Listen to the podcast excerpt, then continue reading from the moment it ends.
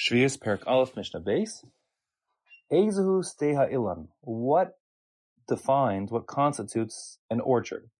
So, you recall from the previous Mishnah, we said that land in Eretz Yisrael can be plowed until Pesach, but if that land is defined as a Steha Ilan, an orchard, then one has seven more weeks, according to Beis Hillel, according to Rabbi Akiva, uh, to still plow his his orchards because it benefits the fruit on the trees. So now we're going to have to define what constitutes the ilan, the orchard.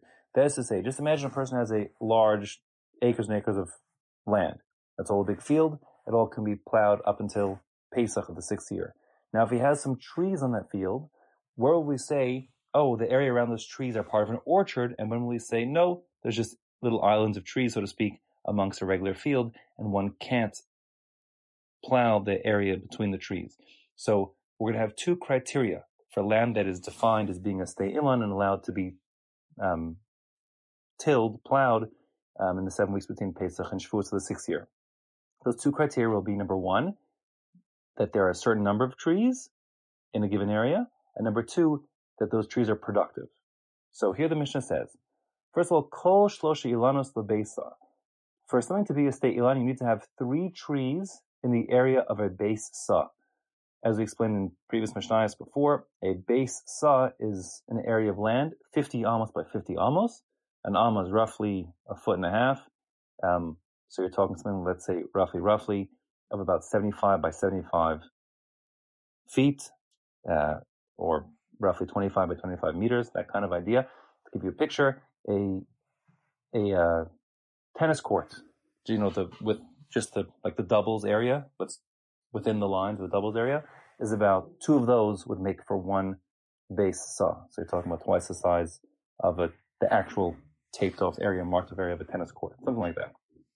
So if you have three trees and that amount of area, so that could be a a uh, stay ilan, an orchard, provided that they're sufficiently productive. What does that mean? La'asos kikar devela shel shishim mana betalki if the trees, let's imagine those trees are fig trees. So if those fig trees can produce enough figs that, according to the Bartenura, each tree produces a enough figs that can be pressed into fig cakes that would weigh in total 60 Italian mana, 60 mana of the Italian coin.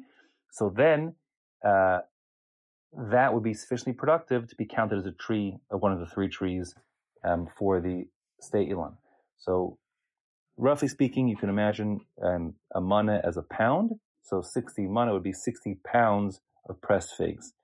Uh, the Bartenura goes through a derivation more technically, as is the, the Rambam in the Perush. One mana, one ma, a mana is a hundred dinar. There are six ma'a in a dinar, so it's talking 600 ma'a.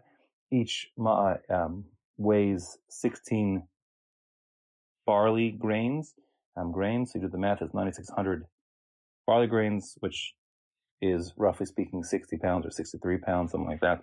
Um, so think if it's 60 pounds of figs per tree, according to Bartenura, it's each tree must produce that. So if you have those three tr- trees, each producing 60 pounds of pressed figs, so then chorshin called Besa Bishvilan.